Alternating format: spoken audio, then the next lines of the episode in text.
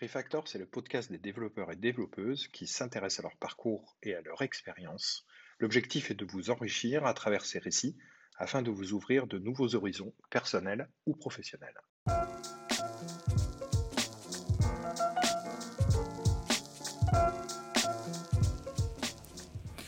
Donc aujourd'hui, j'ai la chance d'accueillir dans ce nouvel épisode de Refactor Podcast euh, Eric Tex. Euh, Eric est un développeur informatique senior euh, montpelliérain. Eric, bonjour. Salut Pierre.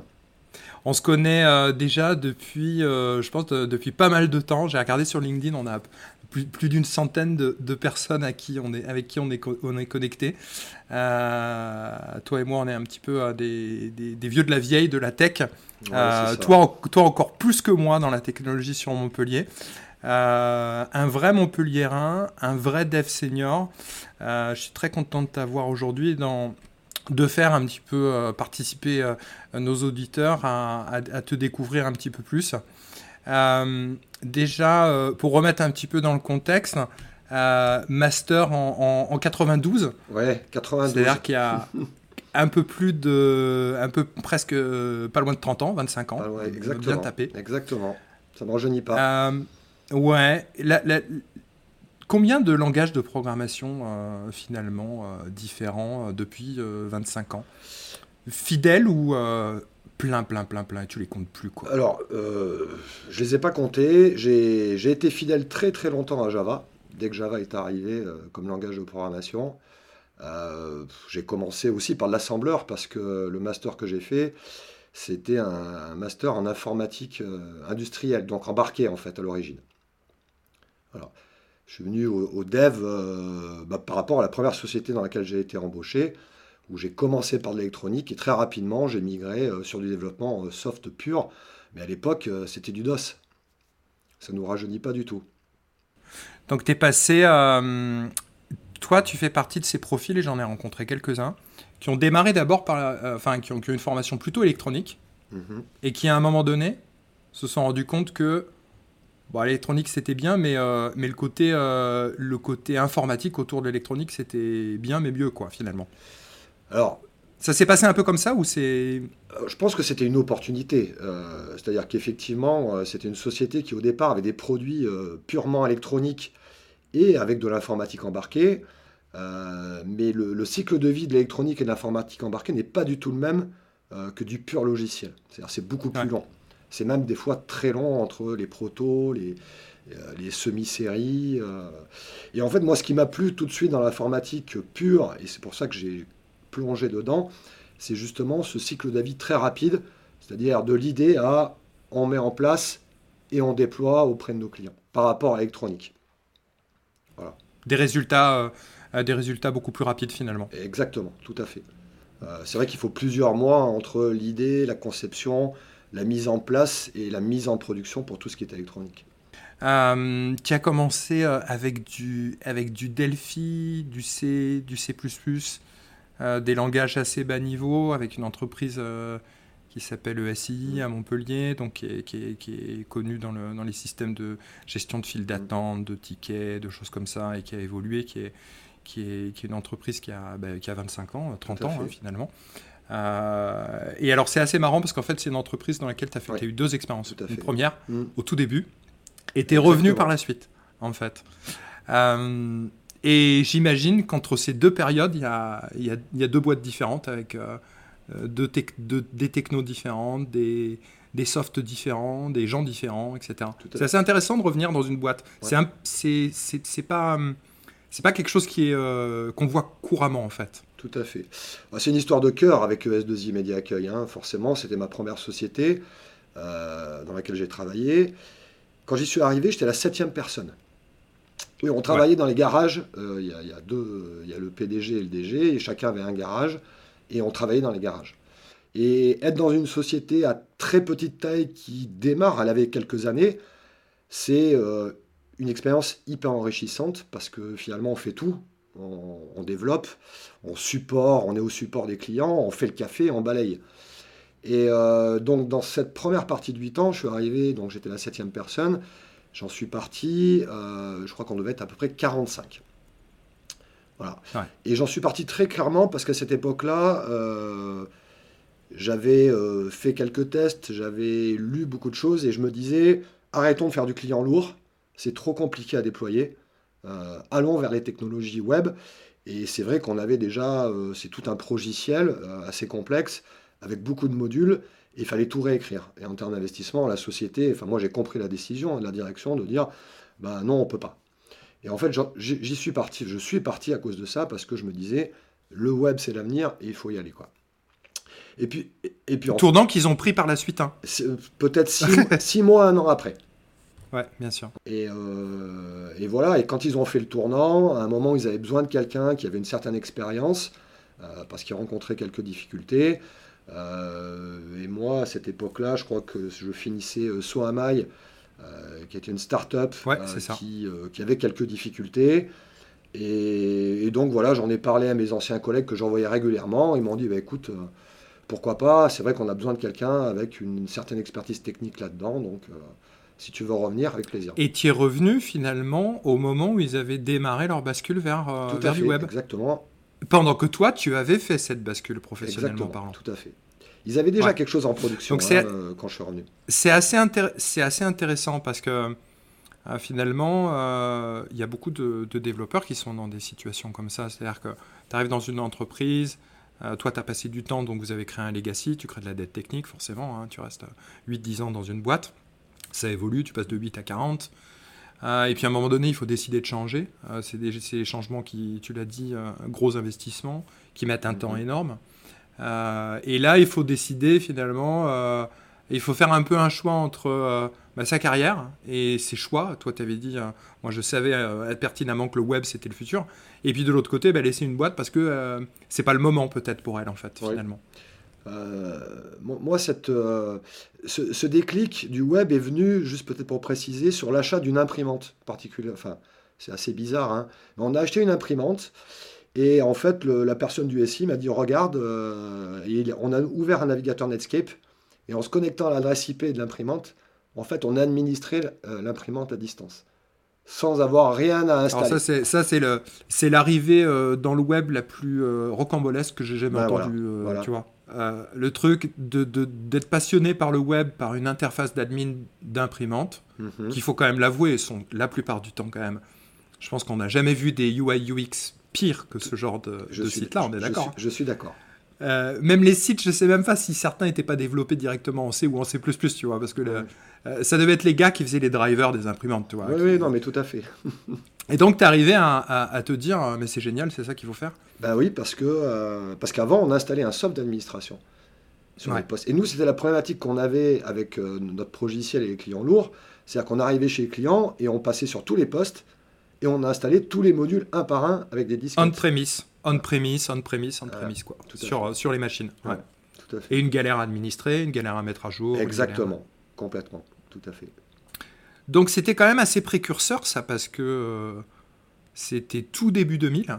Ouais, un peu avant tout début 2000 en France. Euh, enfin bon, euh, pour ceux qui s'en souviennent, je ne sais pas si on a des générations Y, Z dans notre audience, mais euh, technologie web, ça voulait dire quoi? Il y, avait du, il y avait du PHP qui devait être dans sa version 2 ou 3, euh, ou 4, même ouais, 2 ou 3, il devait y avoir des vieux Linux. Euh, il y avait de l'ASP.NET, les premières versions, etc. il y avait du XML, c'était les bons moments où il y avait du Flash, du Flex. Des applets Et Des applets Java encore, ouais. Mm. Ça, ça, restait encore assez sexy tout ça. Mm. Euh, c'était un monde merveilleux quand même. Tu regardes tout ça avec, euh, avec euh, quoi Avec nostalgie, avec. tu te dis, il y avait quand même des trucs assez, assez sympas, ou il y avait des trucs quand même assez dégueux aussi. Alors, c'est sûr qu'aujourd'hui, on peut dire c'est dégueu, bien sûr, par rapport à ce qu'on fait aujourd'hui. à l'époque, moi, je trouvais ça génial. Moi, je trouvais ça. Quel, quel langage t'a particulièrement séduit, où tu t'es dit, waouh Enfin, moi, j'ai je, déjà à peu près la réponse, je pense. on trahira pas le côté javaïste, on va le mmh. dire. Euh, je pense que c'est Java qui t'a quand même beaucoup séduit là-dedans, comme langage à tout faire. À ce moment-là? Ouais. Oui, tout à fait.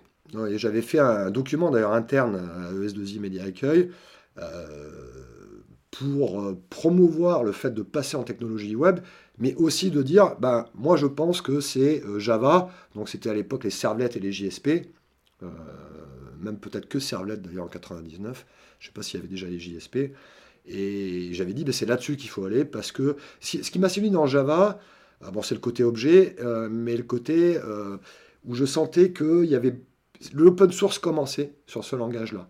Alors que j'avais l'impression que le monde Microsoft avec ASP.NET, enfin .NET pardon, lui était beaucoup plus fermé. Voilà, c'est le côté ouvert qui m'a beaucoup plu en fait. Euh, c'est tout à fait exact. Microsoft euh, n'a pas toujours été euh, pro open source pour ceux qui nous écoutent et, qui ont, et qui, ont, qui ont moins de 20 ans ou 25 ans. Euh, Steve Ballmer qui disait quand même en 95 euh, Linux est un cancer. Mhm. Euh, aujourd'hui, on voit que les dernières versions de Windows vont être compatibles avec un cœur Linux, avec tout un terminal qui sera entièrement compatible POSIX ou tout ce qui est Linux, etc. Ils ont GitHub. Euh, et c'est, euh, ils ont Visual Studio, euh, Studio Code qui est en mm. open source, etc., etc. Donc ils sont à fond là-dessus. Mais c'est un virage radical par rapport à ce qu'il y avait il y a, mm. a 20-25 ans. tu as été aussi du coup javaïste et un des fondateurs du Java User Group. Alors sur Montpellier, c'est ça que je ne sais pas. Sur Montpellier au niveau, au, niveau national hein, Non, non, au, niveau, au niveau Montpellier. Au niveau Montpellier. Euh, c'est une belle histoire, ça. Hein. Euh, j'étais à ES2I Média Accueil, d'ailleurs.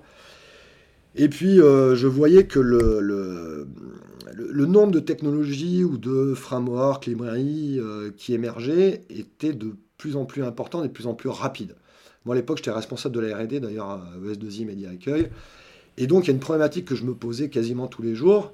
Je lisais des articles, je lisais plein de choses, mais de dire comment on fait nos choix aujourd'hui c'est-à-dire, on engage une société avec un certain nombre de risques, mais qui me semblait nécessaire pour euh, éviter du legacy, pour avancer plus vite, euh, pour plein de raisons. Et comment on fait ces choix-là? Et en fait, euh, j'avais une personne qui était en régie à la société, qui est la femme de Olivier Nouguier, que tu connais très bien. Oui. Et je lui dis, mais comment Olivier fait? Je connaissais à peine Olivier d'ailleurs à l'époque. Et elle me dit, bah, écoute, ça tombe, c'est marrant parce que Olivier est en train de se poser la même question avec des amis. De son côté. De son côté. De son côté. Et euh, bah, je lui en parle. Et on a fait un apéro un soir dans un pub euh, à Montpellier. On était. Euh, ça démarre toujours comme ça, ces trucs de. voilà, il faut, il faut le dire. Ça démarre quand même toujours par un apéro. Exactement, tout à fait. c'est le côté convivial de la chose.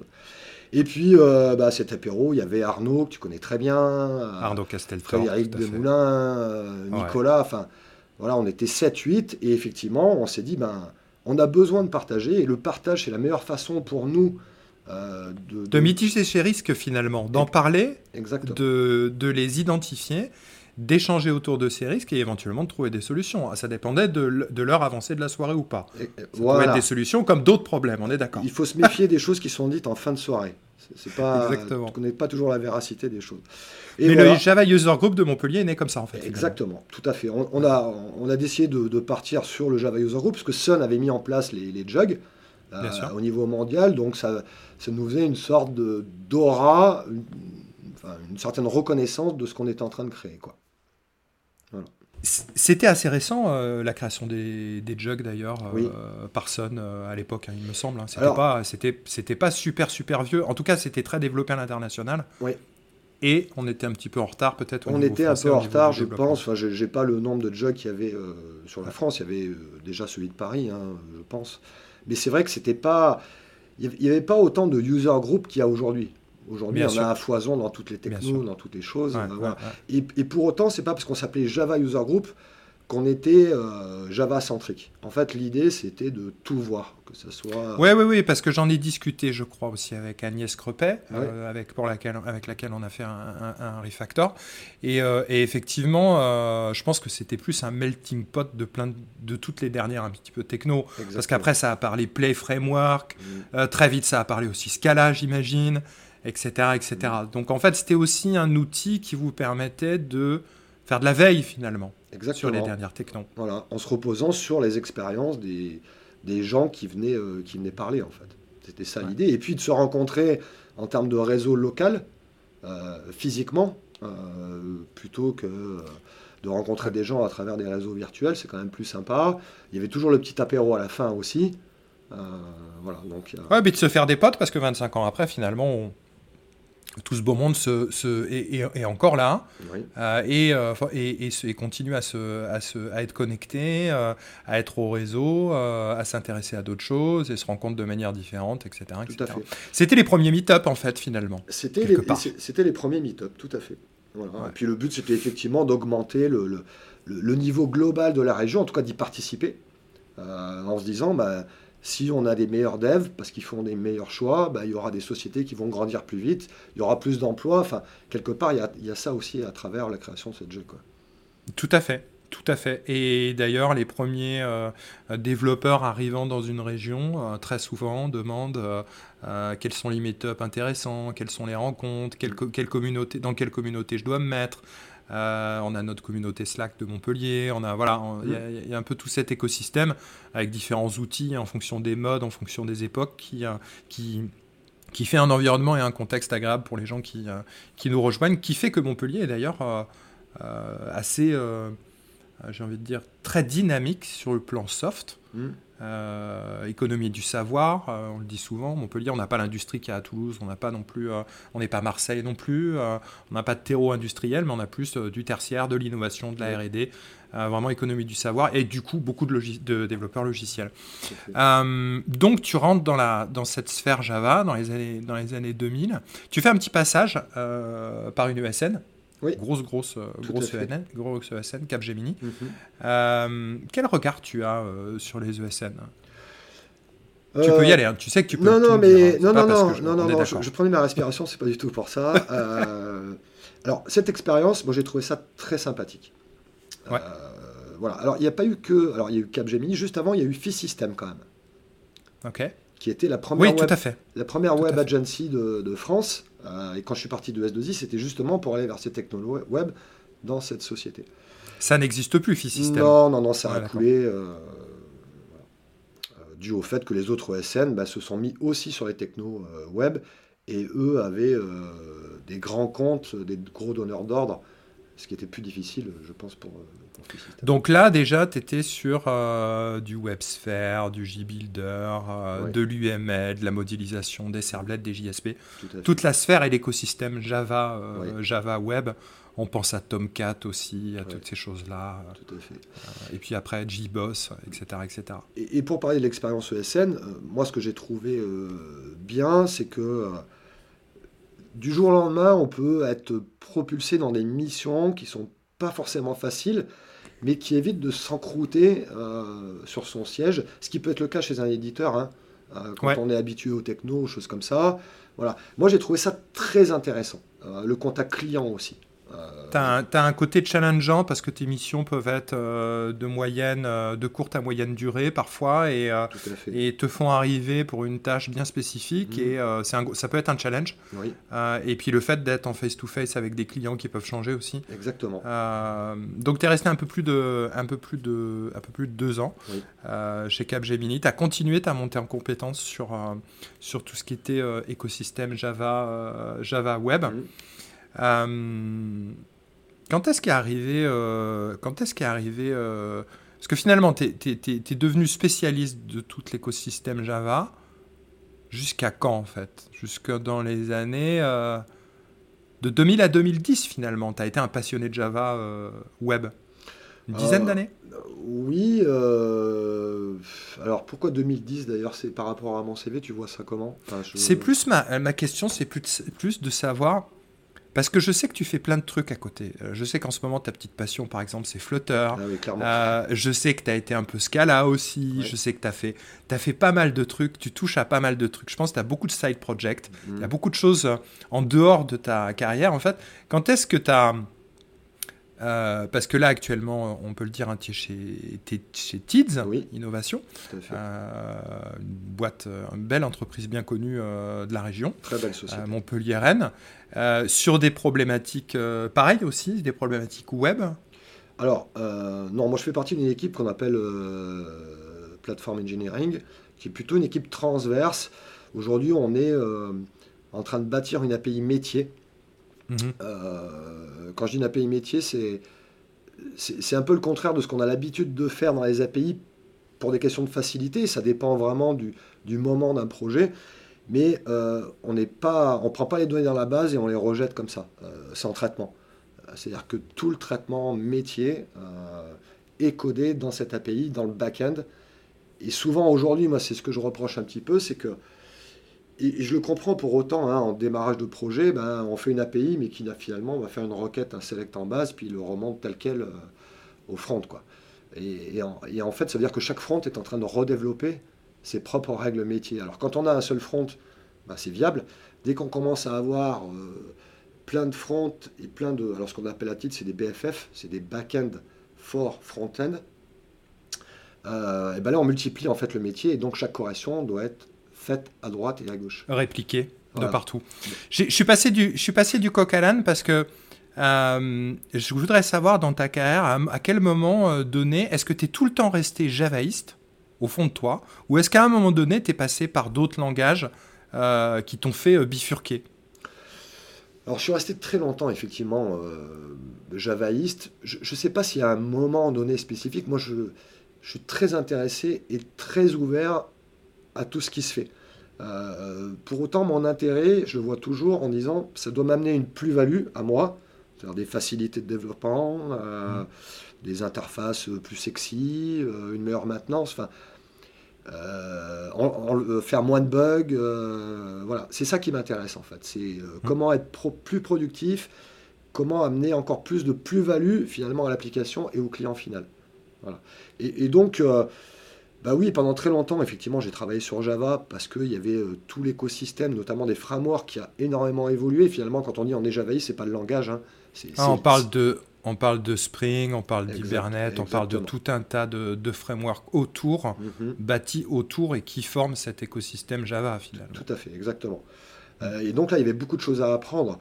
Et puis, je, pense que peut-être la frontière euh, dans ta question, c'est peut-être le moment où j'ai eu l'impression que le nombre de nouvelles choses diminuait, c'est-à-dire que ça devenait plus stable. Et à partir de là, bah oui, il y a une nouvelle version, donc il faut peut-être apprendre d'autres choses. Mais c'est là où je me suis dit, mais il, y a il faut peut-être aller voir ailleurs. C'est là où tu as commencé à aussi travailler un peu sur le front avec de l'Angular, où tu as commencé à voir du GraphQL, à commencer à t'intéresser un peu ce qui était mobile, avec de l'Android, du Kotlin, des choses comme ça. C'est-à-dire à commencer à, aller un petit peu dans les à côté finalement, que tu connaissais pas forcément. Oui, alors euh, j'ai effectivement énormément fait de back-end, mais toujours très très intéressé par le front. La, deuxième conférence d'ailleurs euh, du JUG dont on parlait tout à l'heure, euh, j'ai donné un talk sur Android. C'était la version 1.4 je crois. Android, donc on en, est loin. Hein. Effectivement, bah, alors j'aime bien le front-end, et ça rejoint ce que je disais tout à l'heure, parce que là pour le coup c'est très très visible et très rapide de proposer quelque chose à un utilisateur. ça revient à ce que tu as dit exactement tout à l'heure, en fait, euh, d'avoir des résultats le, le, plus vite possible, en fait. Voilà, tout à fait. Et, ça, ça m'intéresse effectivement énormément. Et le mobile, tu parlais de Flutter, c'est vrai qu'en ce moment, c'est ma grosse passion. Je, je, développe presque tous les soirs jusqu'à 2h du matin pour, euh, sur une appli euh, Flutter, quoi. C'est incroyable.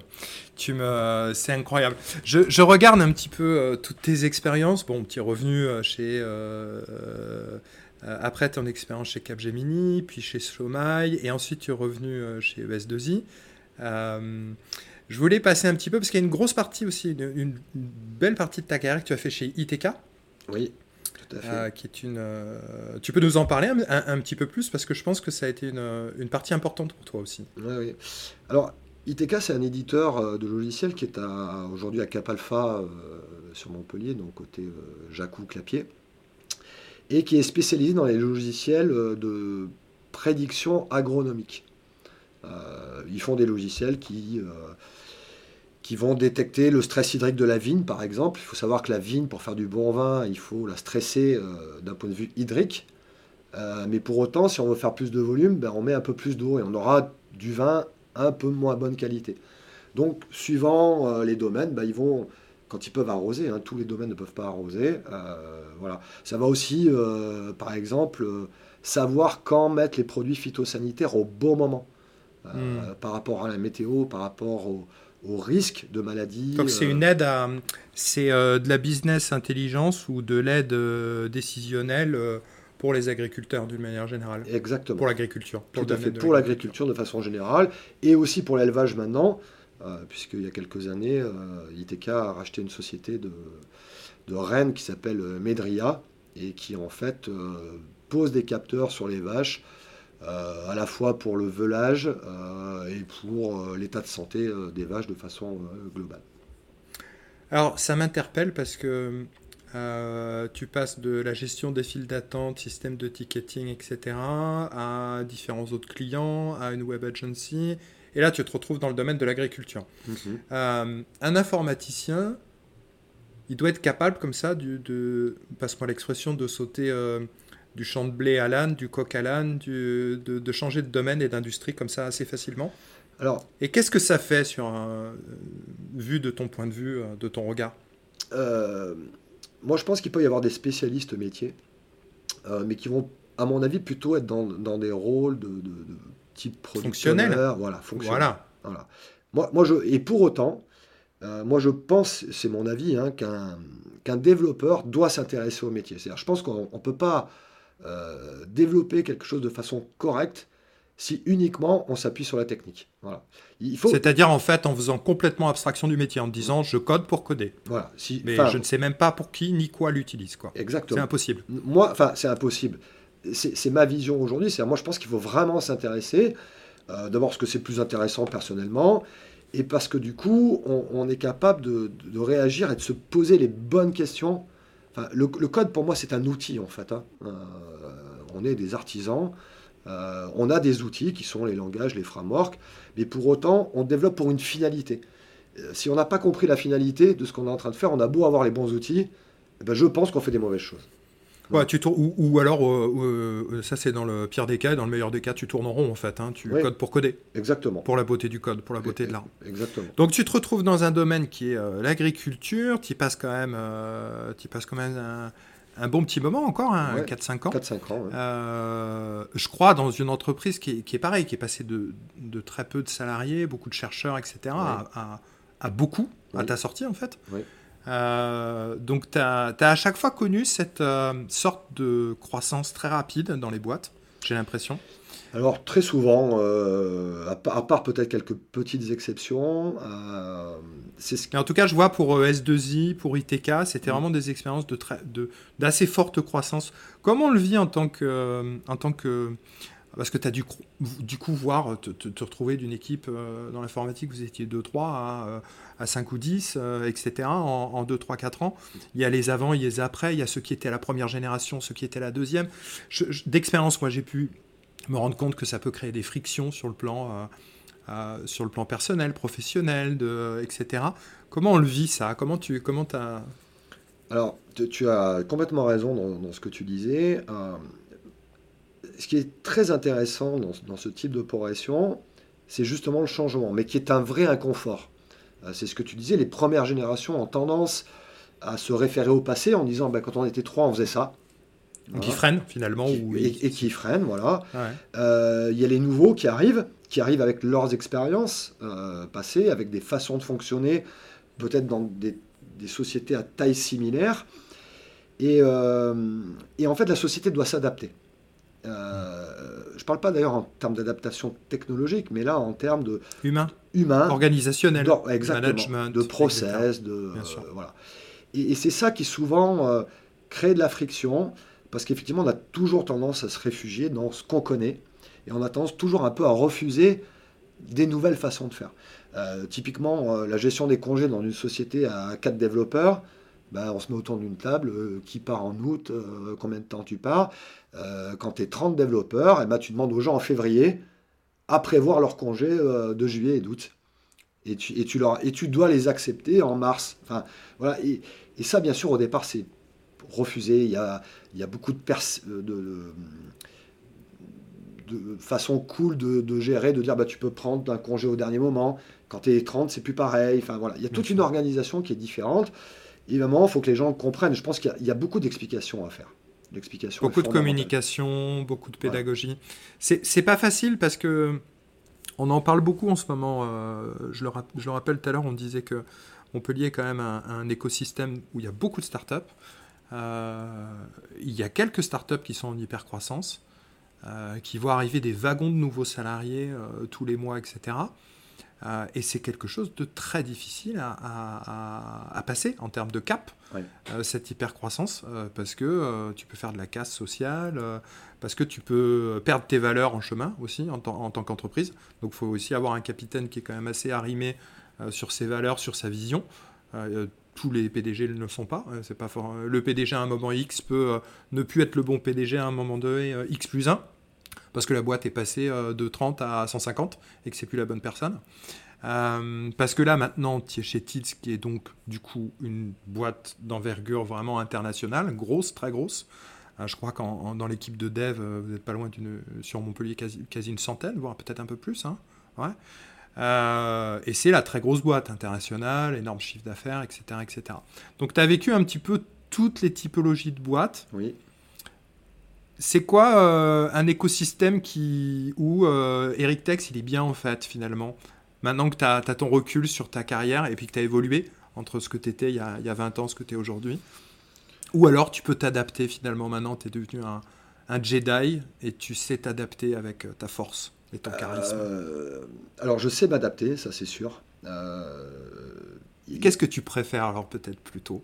Rester dans cette zone d'inconfort qui est du changement, qui est du piquant, qui est du challenge? Ouais, je, trouve que, la, que, être dans une zone d'inconfort, c'est très intéressant.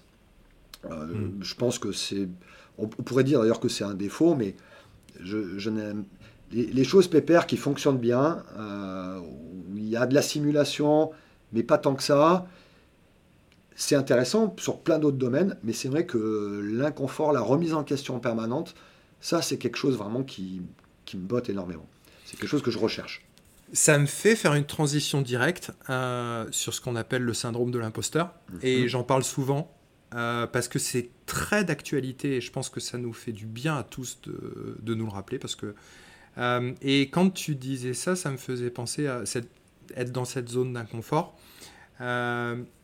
Justement, quand on se sent un petit peu dans cette zone d'inconfort et qu'on ressent finalement ce syndrome de l'imposteur, euh, généralement, ça fait mal, mais c'est là que ça fait du bien. C'est-à-dire qu'en fait, c'est là qu'on progresse, en fait.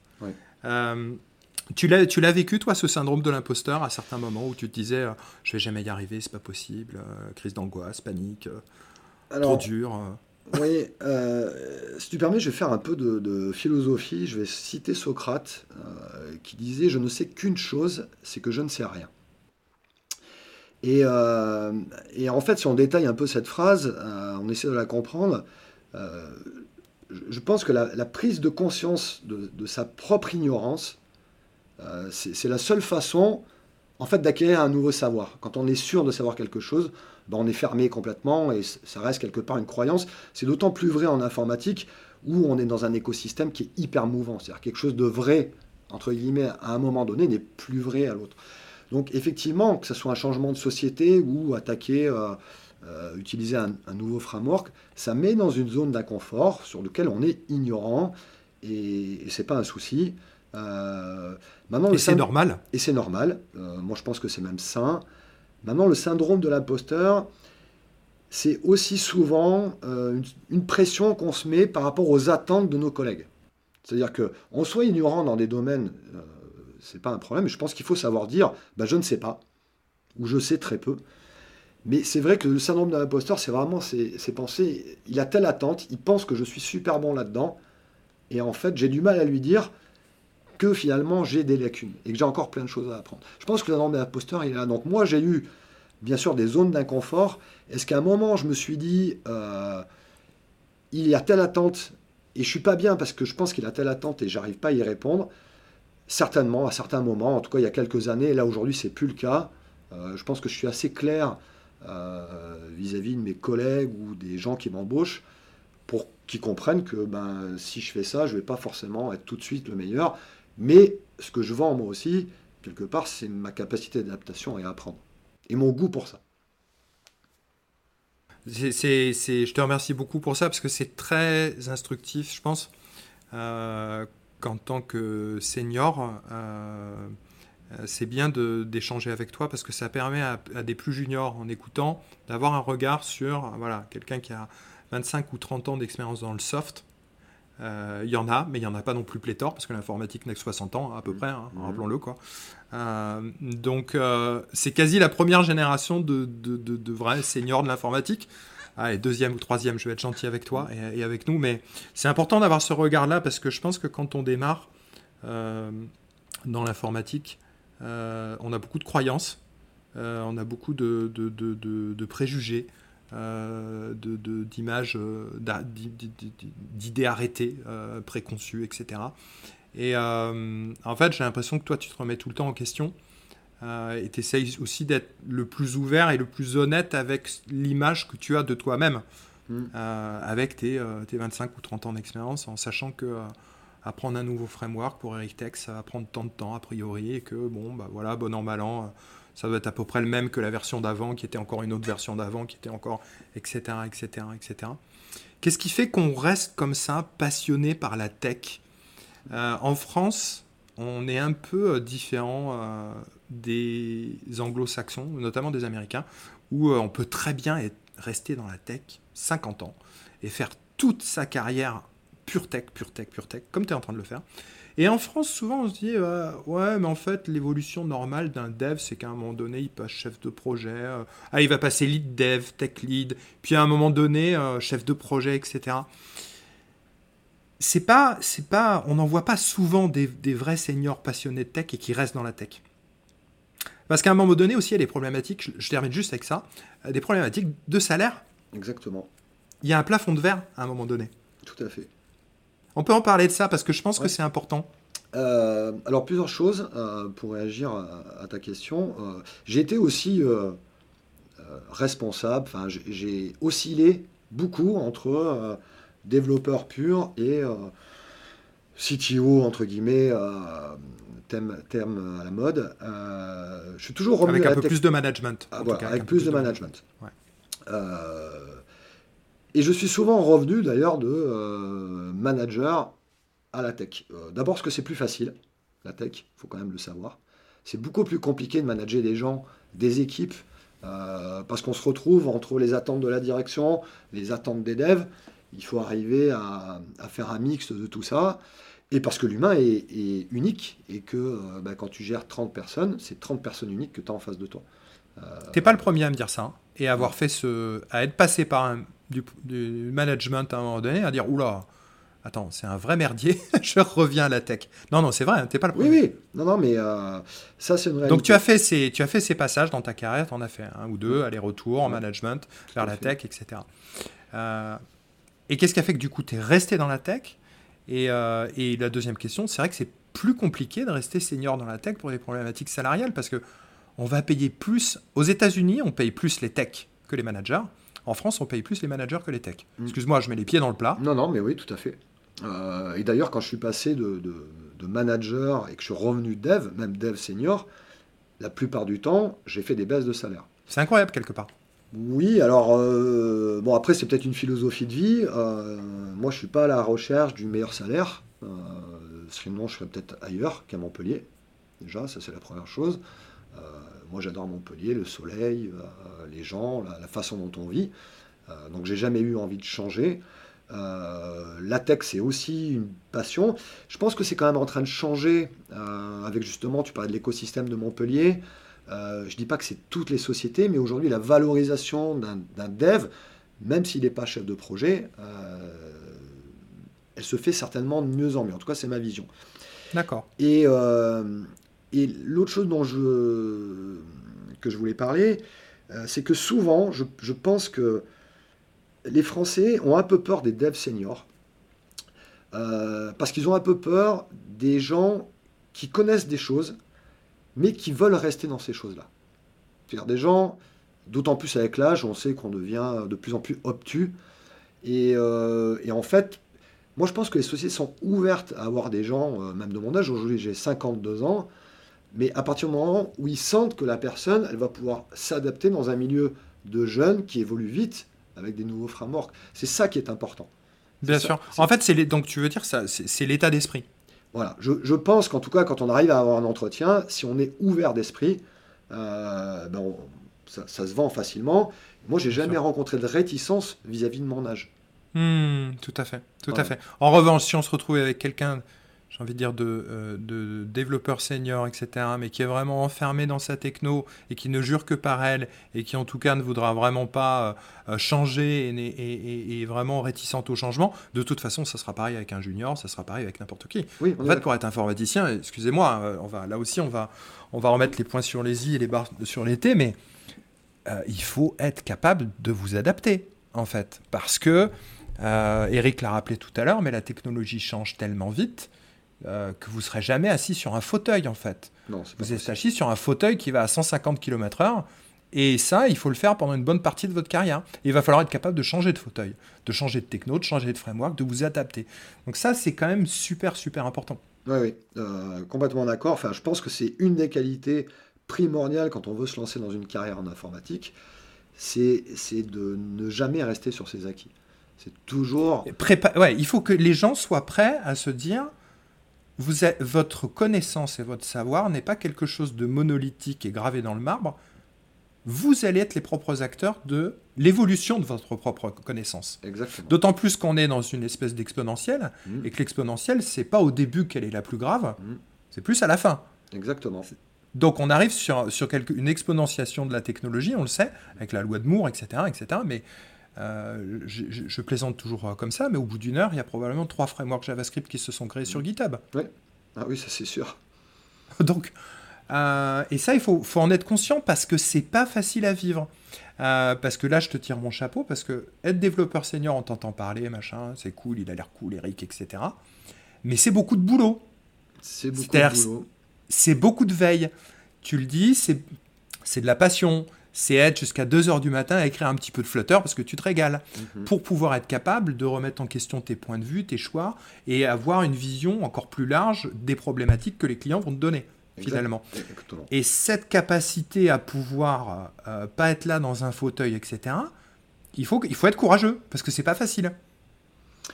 Oui, oui, alors après, je pense qu'il y a plein de façons de faire. Euh, juste peut-être pour préciser pour les auditeurs, je me couche pas tous les jours à 2h du matin pour développer et je passe pas tous mes week-ends ni mes vacances à développer. J'ai une vie sociale très très riche à côté. Mais c'est vrai que suivant les de temps en temps, de temps en temps, suivant les moments de ma vie, j'ai consacré plus ou moins de temps effectivement à faire des side projects, des, des applis sur Android, sur Flutter, sur, sur du web. À faire de la veille. À faire de la, veille. Complètement. C'est de la veille. Ça fait partie du boulot. Mmh. On, est d'accord. Parce que sinon, tu ne tiens pas. Parce que sinon, tu te retrouves à un moment donné, ben justement, euh, euh, ce développeur euh, que les dont les recruteurs ne veulent pas trop, finalement, qui est enfermé dans une techno, qui est monolithique, qui n'a pas envie de changer. alors qu'en fait, c'est pas ce métier qu'il faut choisir à ce moment-là. C'est malheureusement pas. Après, je, suis un peu dur. Hein. Non, non, mais oui. Alors après, je, je, je vais mitiger peut-être un peu tes propos, mais je pense qu'il y a il y a plusieurs types de sociétés, plusieurs types de développeurs. C'est-à-dire qu'il y a, bien sûr qu'il y a aussi la place pour ceux qui connaissent bien une techno, qui sont dans une société qui utilise cette techno. Ils risquent par contre juste d'avoir, de rester dans cette société euh, toute leur carrière. Un bon moment. Un bon moment. Ou de devoir trouver une société qui fait exactement la même technologie. Et pour laquelle ils vont être embauchés pour leur expertise. Moi, c'est pas ce que j'avais envie de faire. Donc, pour pouvoir être libre de mes choix, finalement, euh, alors est-ce que c'est la cause ou la conséquence? Mais je, voilà, je, je, regarde. Tu papillonnes, tu papillonnes un peu partout sur les technos, tu regardes, tu t'informes, tu as les, oreilles grandes ouvertes, etc. Ça serait quoi ton meilleur conseil à, à, donner euh, à des jeunes qui veulent euh, démarrer en informatique ou éventuellement à des gens qui veulent remettre un petit peu le pied à l'étrier Des gens qui, ça serait quoi Des gens qui se sentiraient aussi éventuellement un peu enfermés sur leur techno parce qu'on peut vite se retrouver un peu largué en fait en informatique.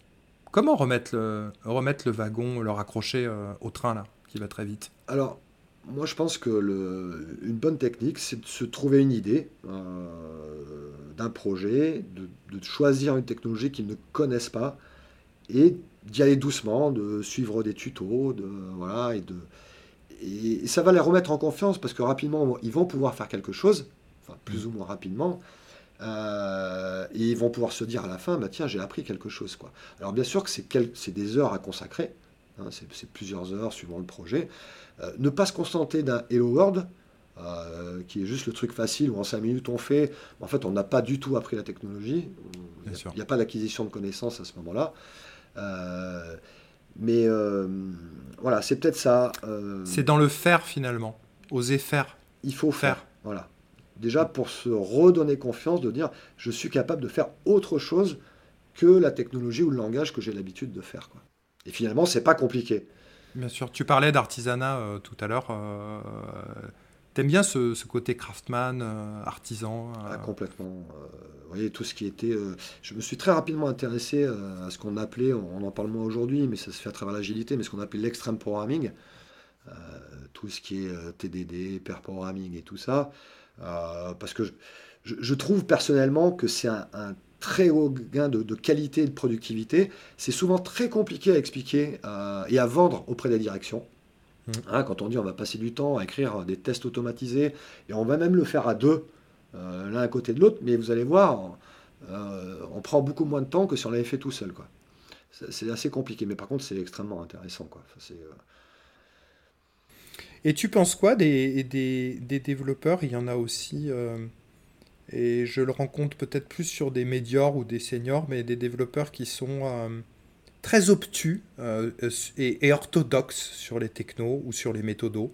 C'est-à-dire des gens qui disent euh, Ah non, mais moi, en dehors de tel type de développement ou de tel méthodo, en dehors de, du, du, du, Scrum pur ou en dehors du DDD ou du TDD pur, moi, je, moi, je fais pas quoi, je vais pas dans telle boîte quoi tu les connais, ce genre de développeurs. Nos auditeurs les connaissent aussi sûrement. Des gens très, très. Euh, j'utilise pas le, terme de Dupont-Moretti, là, qui a dit Ayatollah, parce que j'aime pas du tout ça, mais très orthodoxe par rapport à leur pensée. Il faut que ça soit euh, l'architecture parfaite, tu vois ce que je veux dire? Euh, Alors, je pense que déjà, ils n'ont pas forcément compris que.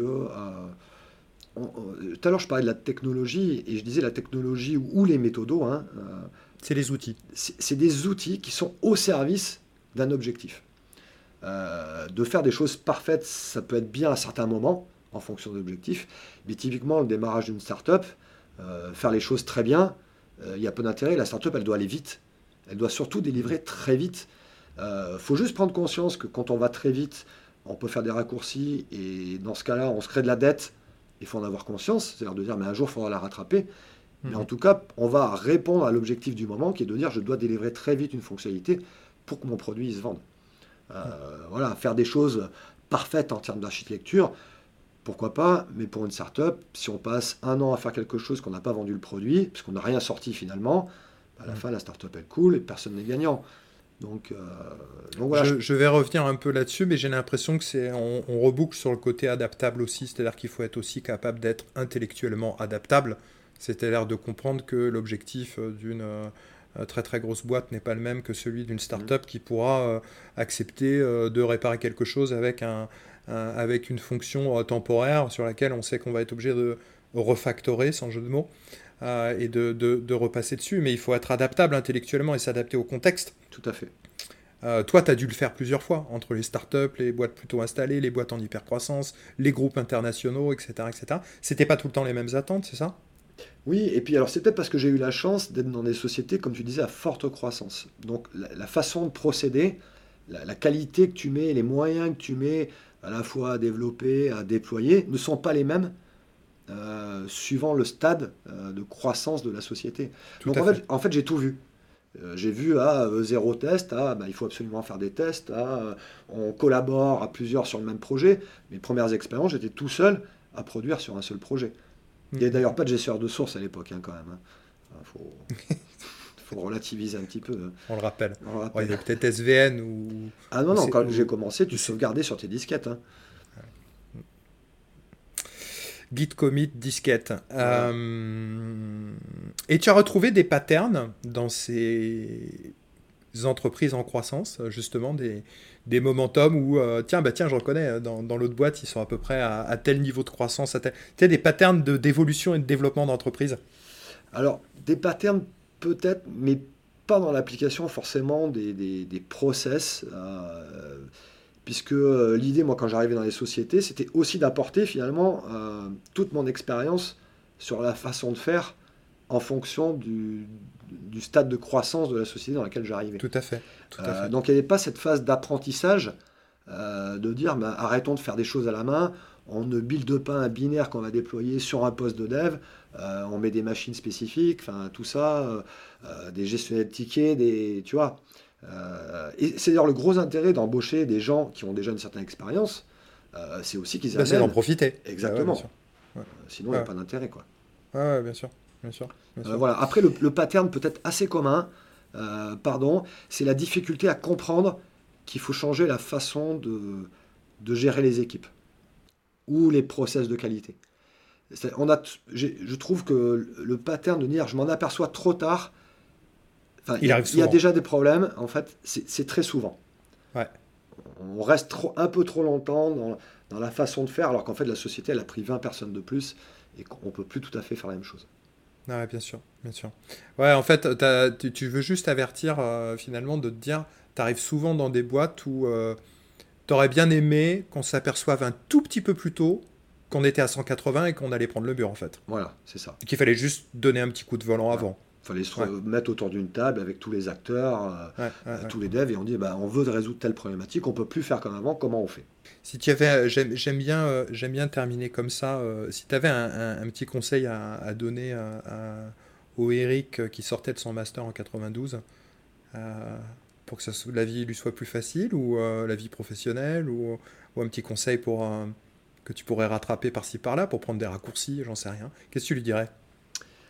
Euh, je dirais, ne t'énerve pas trop. Euh, je, me suis, je vais expliquer pourquoi. Hein. Au début de ma carrière, euh, je me suis confronté à des difficultés, notamment dans ma relation avec, avec la direction, qui n'avait pas la même vision que moi.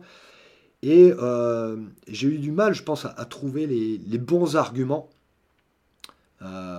pour faire changer les choses. Et, donc, ça crée de la, la, friction. Et en fait, avec le recul, je m'aperçois que bah, euh, cette, euh, cette friction n'était pas nécessaire et qu'en fait aujourd'hui je peux comprendre pourquoi il y a eu ce type de décision euh, à ce moment-là. Et, en fait, et comment tu aurais fait justement Comment tu aurais dû faire à ces, époques-là où, pour faire passer tes idées, tes choix, tes avis bah, C'était juste un problème de communication ou c'était un, un problème de savoir se mettre à la place du client, ou c'était un problème de, de savoir être capable toi aussi de, de bouger tes limites, ou d'aller vers un consensus? Alors, peut-être d'aller vers un consensus qui est souvent meilleur euh, que euh, finalement... De, pas de décision du tout. Pas, de décision du tout, par exemple. Euh, ça, effectivement. certainement une meilleure communication, c'est-à-dire prendre en compte le fait que la personne en face de moi n'a pas forcément tous les éléments. C'est-à-dire que moi, je sais peut-être des choses, mais j'arrive pas à verbaliser, ou qui, me paraissent être intuitifs et j'en parle pas. Euh, voilà, et prendre le temps, en fait. Prendre le temps d'expliquer aux gens, euh, surtout pour les gens qui ne sont pas du métier, et même pour les gens qui sont du métier d'ailleurs, il faut savoir prendre le temps, euh, convaincre par l'explication, de dire bah, ça c'est la bonne méthode, et si on ne veut pas prendre le risque de tout faire, bah, je propose quelque chose d'intermédiaire, effectivement, pour qu'on commence à mesurer des résultats. Mais ça, finalement, euh, ça, tu l'as acquis avec l'expérience beaucoup plus tard. Oui, quelque chose. Exactement, tout à fait. Mais c'est bien de, c'est bien de, j'aime bien ça parce qu'en fait, ça permet aussi à, aux personnes qui nous écoutent d'avoir des conseils de, vieux briscards, de s'ils peuvent eux dans leur entreprise, euh, dès à présent, euh, maintenant qu'ils sont peut-être juniors, etc euh, être moins campés sur leur position, plus adaptables, plus ouverts, proposer des consensus, proposer des solutions alternatives, essayer d'avoir... Parce que ça, finalement, on parle... C'est l'empathie, c'est très exactement l'empathie. C'est être capable de... qui est un soft skill qui est très important aussi mm. pour les développeurs. Mm-hmm. qu'on n'a pas forcément, enfin moi je le dis hein, assez humblement, euh, je, pense que j'ai entendu parler de ce mot, euh, je devais avoir 30 ans, hein. le reste du temps je m'en foutais un petit peu, et, savoir se mettre à la place de l'autre réellement, mm. Euh, et l'écouter comme si c'était euh, lui, avec ses propres attentes, etc. C'est vachement important. Pour... Ça revient à ce, que tu dis finalement. Oui, complètement. Pe peut-être que pour avoir de l'empathie, en fait, il faut être passé aussi de l'autre côté du miroir et avoir vécu le fait que la personne en face ne se mette pas à notre place pour comprendre finalement notre réaction. Et, et, quand on vit ce type de situation, peut-être qu'on se dit, mais tiens, finalement, euh, la dernière fois, c'est moi qui ne me suis pas mis à la place de l'autre j'ai pas compris ses attentes, ses peurs, euh, et comment je peux faire en fait pour, pour répondre Parce que c'est souvent une question de communication. Mhm. tu l'as dit, c'est souvent une question de trouver les bons mots, les bons moments parce qu'on n'explique pas euh, à tout le monde au même moment euh, les mêmes problématiques. Euh, on a tous des vies qui vont très vite, des problématiques différentes. La problématique d'un PDG est différente de, de celle d'un, d'un, responsable marketing, qui est encore différente de celle d'un, d'un responsable commercial, différente de celle d'un dev. et que chacun, on a nos propres façons de réfléchir, de voir les problématiques, etc. Mais, mais une entreprise, il faut que les gens s'entendent et aillent, aillent dans le même sens, et c'est ça qui est compliqué. C'est ça qui est compliqué. Je te remercie beaucoup, Eric. Euh, c'est toujours un plaisir de, discuter avec toi. Euh, je vois Tids juste derrière, euh, parce qu'en fait, on est voisins. tu leur passeras le, coucou et je serai très heureux de, t'accueillir pour un café prochainement. Ah bah, J'espère que tu as passé un bon moment, nos bah, auditeurs aussi. C'était super. Je te remercie à la fois pour la création de ce podcast, pour ton invitation. ça m'a permis aussi de réfléchir un peu pour préparer ce podcast à ma carrière. Euh, pour que je sois plus à l'aise. Mais c'était très très intéressant et j'espère que ça va plaire à beaucoup de gens. Merci beaucoup Eric, à bientôt. À bientôt.